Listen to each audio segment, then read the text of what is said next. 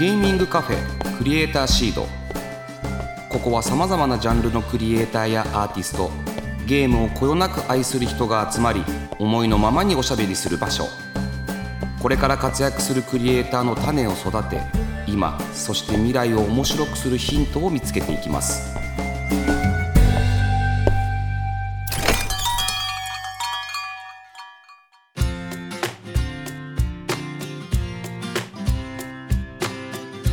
いらっしゃいませ。ゲーミングカフェクリエイターシードオーナーの坂本和則です。この番組は毎回ゲストをお迎えしてまったりコーヒーを飲みながらゆるーくトークしていきます。ぜひお聞きのあなたも一緒にお茶を飲みながらリラックスして聞いてくださいね。えさて今回のクリエイターシードはスタジオにゲストの方をお迎えしております。お声をお願いできますでしょうか？はい、えー株式会社ウィットワンの野村克弘と申します、えー本日はよろしくお願いいたします。よろしくお願いします。ようこそいらっしゃいました。はい。まあ初めましてですよね。あ初めましてです。はい。あのーそもそもこういうラジオとかの番組には出演するようなことはいあやったりします？一度もなかったんですよ。はい。でもそりゃそうですよね。あの、まあ、この後お話ししますけれども、はい。普通にあの会社員でいらっしゃいますもんね。はい。普通に会社員してます、はい。でそんな野村さんはあの推し活をテーマにしたボードゲームお仕事の制作をされておりましてこの辺りのお話あのちょうど詳しく伺っていきたいと思います。というわけでねまずは野村さんご自身についてのお話を聞いていきたいなというふうに思うんです。はいまあ、野村さんかけるゲームとの出会いで、えー、と株式会社ウィットワンの会社員と社員の方なんですよね。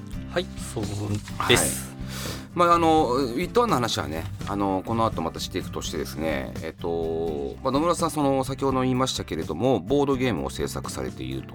で、まあ、ゲーム関連のいろいろなあお仕事をされている株式会社ウィットワンに入られているということもあり、まあ、当然ゲームがお好きだったんでしょうということなんですがどうだったんですか？はいもちろん。昔からゲームが大好きでした。あの失礼じゃなくて今おいくつえっ、ですか、と33になります。33ですか。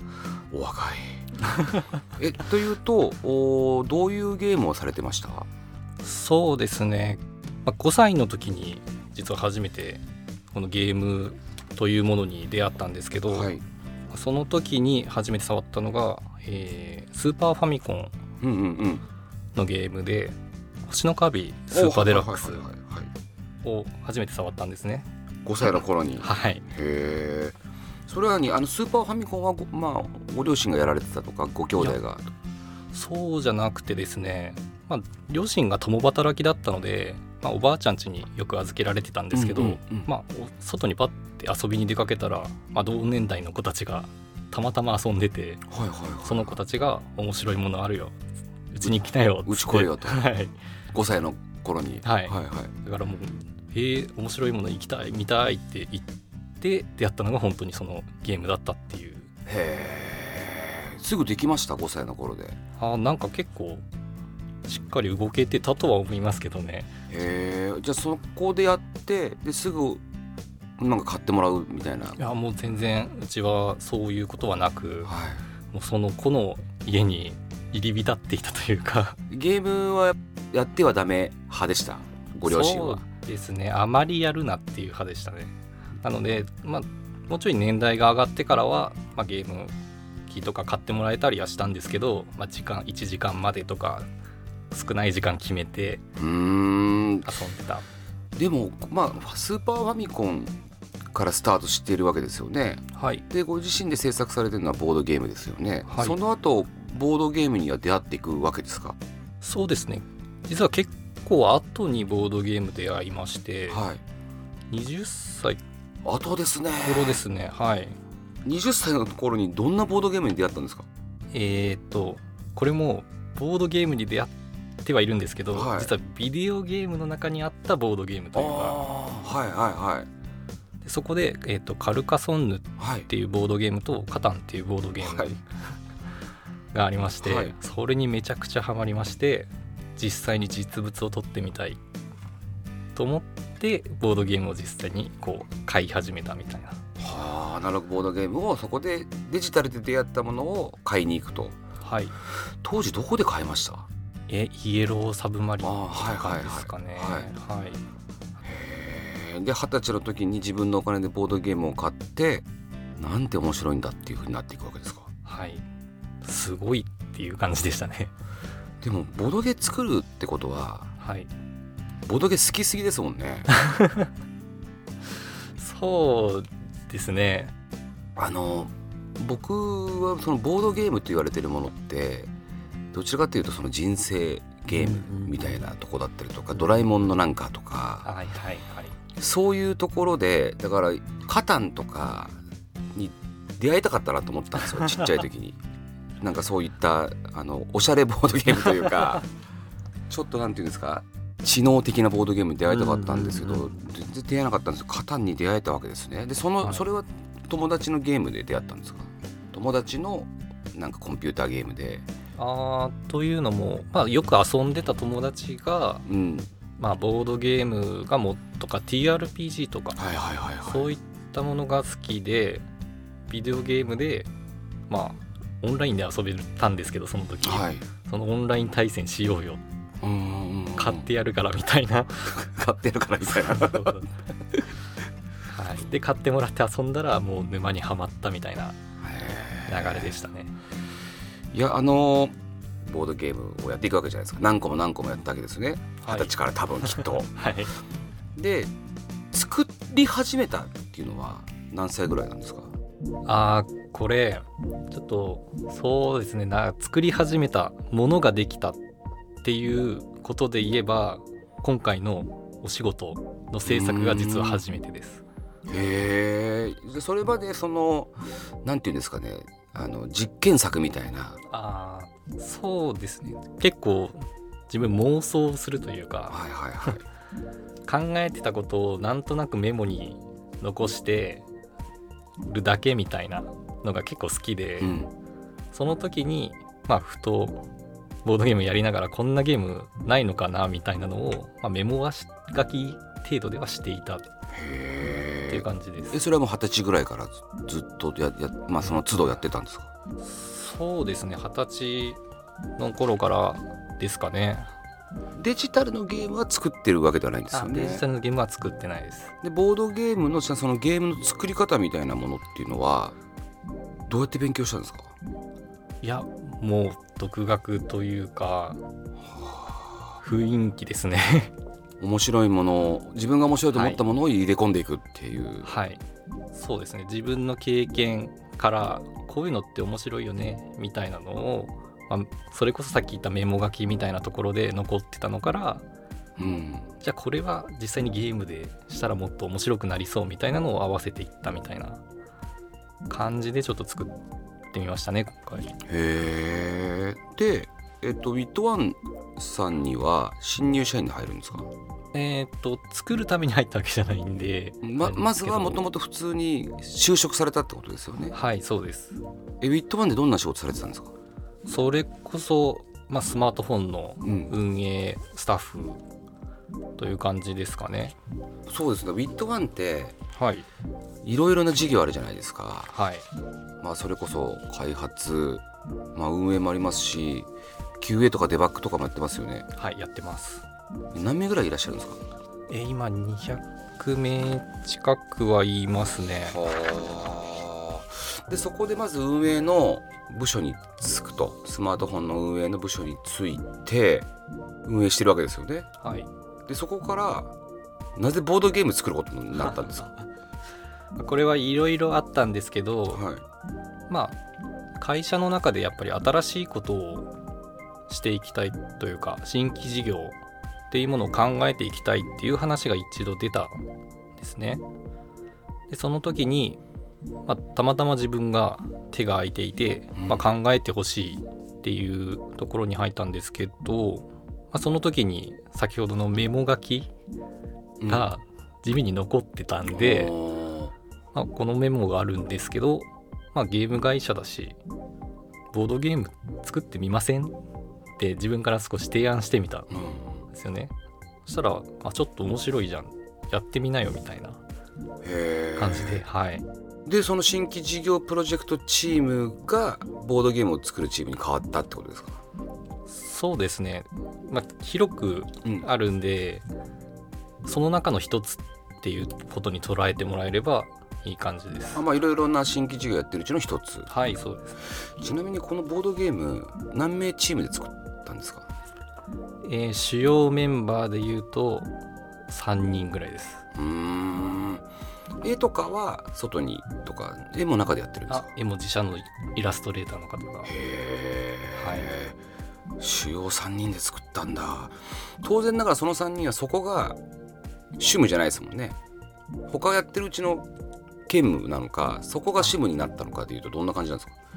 えっ、と兼務って感じですかね。兼務で兼務作業でこのボードゲームを作ったって感じですか？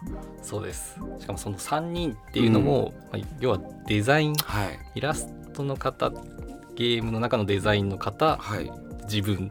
はあっていう感じの3人で。なるほど。じゃあほとんど内容はもう一人で考えたと言っても昔の妄想を具現化したと言っても過言ではないってことですね。はい、あもちろん、まあ、そのゲームに携わってる方がすごくいっぱいいる会社なので、うん。まあバランス調整だったりテストプレイだったりっていう点で、まあ、お手伝いいただいた方は、まあ、もっといるんですけど、なるほど、はがぜんっていうかますます興味が出てきましたけれども、まあ、そろそろねそのボードゲームのねお仕事についてお話を伺えればと思います。まあほその作り方とか側とか成り立ちみたいなのは聞いたんですけど内容の方をちょっとお聞かせください。はい、はい、えーまずお仕事は一体どんなゲームなのでしょうか？ということでちょっとしたルール説明も含めてちょっと野村さんの方に説明いただければと思います。はいえーお仕事はプレイヤーのみんなが架空のバーチャル YouTuber 鬼怒川ラズベリーを推すファンになりますでこのファンになって、まあ、推しラズベリーちゃんを応援しながら、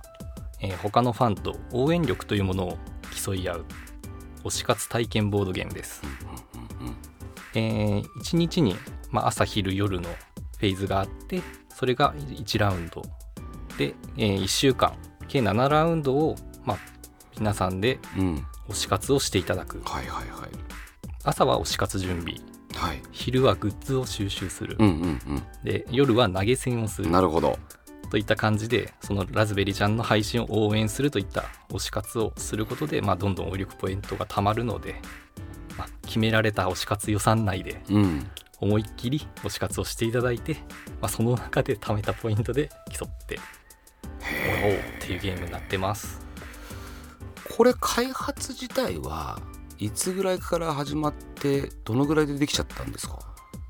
そうですね。2年前に、えー、と開発始めまして、でそこから、まあ、3ヶ月とか4ヶ月ぐらいではい、34ヶ月で、はい、制作終わったって感じです。えー。まあでも野村さん先ほども聞きましたけどこのお仕事においては、まあ、全体的な、まあ、プランナーであり、まあ、ある種のプログラマーでありみたいなところでい よろしいですか？はい。リーダーであり。リーダーであり。はい。ちなみにチームの中には女性とかもいらっしゃるんですか？そうですね。イラスト描いてくれた方が女性だったりします。うん。はい。そうなんだ、まあ、このゲームを作る、まあ、このボードゲームを作るにあたって多分いろいろなゲームやられてきたと思うんですけどなんかインスパイアとか受けたものとか影響を受けたものみたいなものはあるんですか？そうですねパッと思いついた理由の一つはやっぱり自分がまあ VTuber の配信を見ていたところではい。なんかすごい VTuber の人数が増えて、はい。まあ、い毎日同じ時間にいっぱい見たい人が配信してるって状況があったんですね。うんうん。まあ、その時にうわ誰の配信見に行こううん。みたいなので悩んでた時にちょっとゲームっぽいな。うん、ああそのなんか誰かの見に行くっていうこの選ぶこの準備瞬間が。そうそうですそうです。はい。なんでそこから少し構想を膨らませていったって感じですね。へえじゃあまあご自身の実体験に基づく、まあ、ゲームではあるってことですよね。はい。まあ、ちなみにさっき今あおっしゃいましたけど、まあ、架空の VTuber が出てきますが僕ちょっとこれ気になったのはラズベリーっていう名前なんですけどこれは誰がつけたんですか？これは鬼怒川ラズベリーっていう名前は。これは実は上司ですね。上司？はい。なんか結構自分が好きなものを詰め込みすぎると分かんなくなっちゃってはいはいはい。どうしようどうしよう。鬼怒川とラズベリーってなってくるとですよ上司もう86歳ぐらいですよ もうちょっと若い。そこはまあ秘密情報ということ秘で密情報？他結構喋ってるのに、ね そうなんですか。そっか自分が好きなものを詰め込みすぎちゃいけないからその VTuber の名前は上司にあえてつけてもらったっていう。助けてって感じでしたね本当に。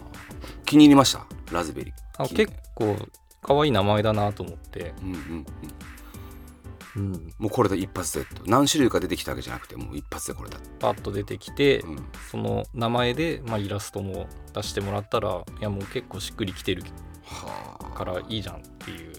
ありがとうございますって感じですね僕からしたら。まあ、VTuber が大好きなんですもんね。いろいろな VTuber 見てていろいろな名名前を見てるわけじゃないですか。はい。ピンときたんですね。ラズベリーちゃんが。なるほどでまあ制作する上で野村さん的に、まあ、特にこだわった点だったりとか意識したことはありますか？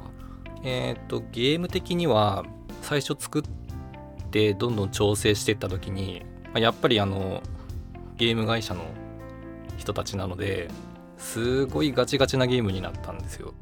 例えばさっき言ったグッズ収集とか、うんうん、まあ、投げ銭とかってそのグッズだけ買っても勝てるようにしようよとかうん投げ銭だけでも勝てるようにしようよ。みたいな感じですごいあの数字の調整みたいなものが細かくなってやったんですけど、うん。それをやったことで投げ銭しなくていいんじゃないとかうん。グッズ買わなくていいんじゃないうん。みたいなゲームプレイが生まれたんですよね。はいはいは自分の中でそれは違うなって思っていやいやちょっともう少し数字のバランスをうん。大味にしよう。はい。っていうことで、まあ、すごいギチギチになってた数字をあえてほどいてそのもっと投げ銭するぞとかグッズ買うぞっていうところに、まあ、楽しみを持持ってほしいって感じのゲーム性に調整しました。なるほど。でもやっぱりあれですか？推しっていうのは投げ銭しなきゃダメですか？いやダメってわけではないと思います。本当に応援したい気持ちがあれば別にグッズ買わなくても投げ銭しなくてもっていう気持ちはありますけど、まあ、このゲーム自体が僕がすごい無限に投げ銭できないかな。っていう気持ち。現現実ではなくね。はい。はいはいはい。ゲーいいですよね。投げ銭したいですよね、はい。もうだからゲームだったら何回でも何円でも投げ銭できるじゃん。みたいな気持ちでそういうゲームを作ったって感じですねぱり自分がまあ先ほど言いましたけどやっぱり、ね、実体験でうーんと思っててやりたいやりたいなと思ってることをゲームにしたっていうことなんでしょうね。じゃあまああの野村さん的にこのゲームのまあおすすめポイント無限に投げ銭ができる以外にも 何かあれば教えてください。えーっと、まあ、無限に投げ銭できるとは言ったんですけどしっかりとあのゲームとして楽しめるように作ってはあるので、まあ、実は結構何度も何度も遊ぶほどあの味が出てくるというか戦略性がかなり生まれてくる。えそれこそ最初は、まあ、分かんないからいくら出そう。グッズ買おうとかになるのがすごい後になるとあのグッズ早く出てきてくれて自分が買いたいのにとか、うんうん。いやお金あんまり持ってないのに投げ銭ここでしたいみたいな気持ちその実際ファンとして配信を見てるとかそういう中での気持ちを感じられるようなゲーム性になってます。なるほど。はい。いやーがぜんやりたくなってきましたけども ディレクターの吉野さんももうやったみたいですごい面白かったって言ってました、ありがとうございます。はい。これ何人でやるのがおすすめですか？やっぱ4人ですね。一応3人でも遊ぶことはできるんですけどより戦略性が生まれるのは4人かなって感じです。じゃあ4人でやるのがいいですね。はい。でできればです。ちょっとやろう。まああのボードゲーム作ったことないんですよ、まあ、あんまりいる人いないですよね。そうです。ボードゲームを作ろうと思った時に一番最初に始めるものっていうのはどどこから作り始めたりするんですか？そうですね。何パターンかあるとは思うんですけどよくあるのはテーマを考える。うんですかね。例えば自分のお仕事だったらその推し活をするぞっていうテーマだったり、えー、と例えば日本庭園をうん。ボードで再現したいって思ったらそのボードゲームとしてゲームで庭園がどんどん積み上がるゲームができるとか、っていうパターンがまあ基本的には一つあります。テーマを考えてまず作り始めてへあともう一パターンあると思うんですけど、自分の好きなゲーム性うん。をはい。もっとよく自分的な好みのものに変えたいとか、はいはいはいはいまあ、簡単に言うと大富豪っはい。はいていうものがあったとしたらその大富豪の中でもっと自分が面白い要素がここにつけれると思うんだけどなうん。っていうところからそう自分の好きな要素を詰めてうんでババランス悪くなったところを削ってうんみたいな感じで作っていくのも、まあ、もう一つのパターンかなと思います。わーっと集めて一回大きな粘土にして、はい。それをこう削っていくわけですね。はい、へえそうなんだ。こういうパッケージにしようとか色味とかは野村さんが決めたんですよねきっと。そうですね。このぐらいの大きさにしようとかっていうのを、だからもうこのキャラクターデザインの子見てもうパッケージを配信画面っぽくしてほしいとか頼んでたらどんどんもう色も決まっていったって感じです。なんか最近ボードゲーム見てて僕も思うんですけどこんぐらいの大きさってなんか手に取りやすいですよねしかもねなんかね、はい。でここまでアイキャッチだと手に取りやすいなと思っちゃうんですよね。これどちらで買えるんですか？普通にもう。あえっと家電量販店。でも売ってますか？はいでも売ってます。すごろく屋に置いてあるのかあな？吉祥寺の吉祥寺のすごろく屋に すごろく役には置いてないかもしれないですね。じゃあちょっと推し活しておきます。あはい。はい。はいさてお仕事の今後の展開どうなっていくんでしょうか？はい、えー今お仕事というボードゲームはまラズベリーちゃんシリーズ第1弾となってまして、はい。実は第2弾で、まあ、推し活キラキライブというものもまあ制作してます。はいなので、まあ、今後の展開としてはまたラズベリーちゃんのいる世界観で ゲームを作っていく。しかもあの配信者側とかじゃなくて、うん。ファン側の視点からやっぱりできるゲームがいいなと思ってます。なるほど。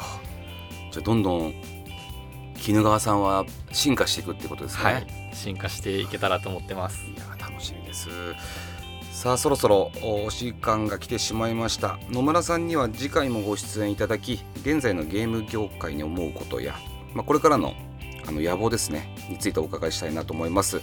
ひとまず今週ありがとうございました。ありがとうございました。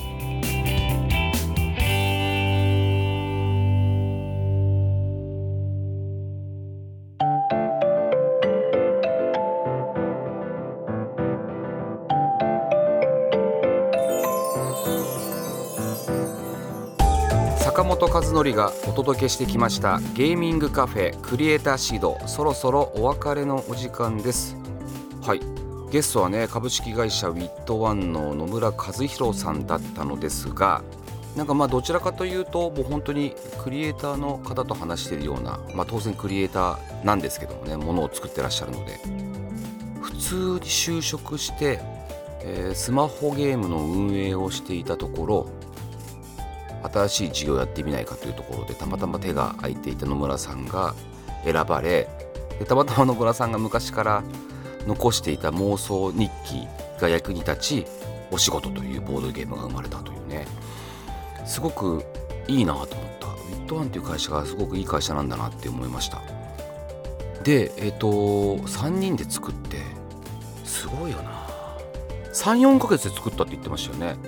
そんなんで作れんだね。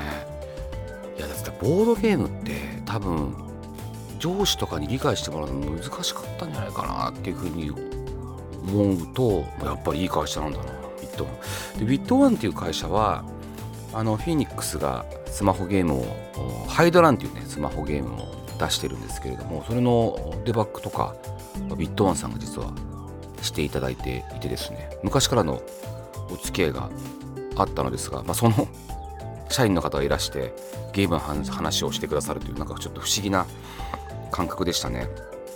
はい、まあ、とにかく鬼怒川ラズベリーちゃんがあの巣立っていくことより大きくなっていくことを望まれている野村さんでありあ名前を決めたのは上司だって言ってましたね。これも面白かったな。鬼怒川ってすごいよね。でもずっとラズベリーちゃんって言ってるから、まあ、ラズベリーちゃんって呼んだ方がいいんだろうね。はい。来週もね野村さんにいろんな話を聞きたいなっていうふうに思ってます。えさてクリエイターシードでは番組の感想や私への質問メッセージを募集しています。X から「ハッシュタグクリエイターシード」をつけるか番組メッセージフォームよりお寄せください。次回12月27日の配信は引き続き野村さんをお迎えします。それではここまでのお相手は坂本和則でした。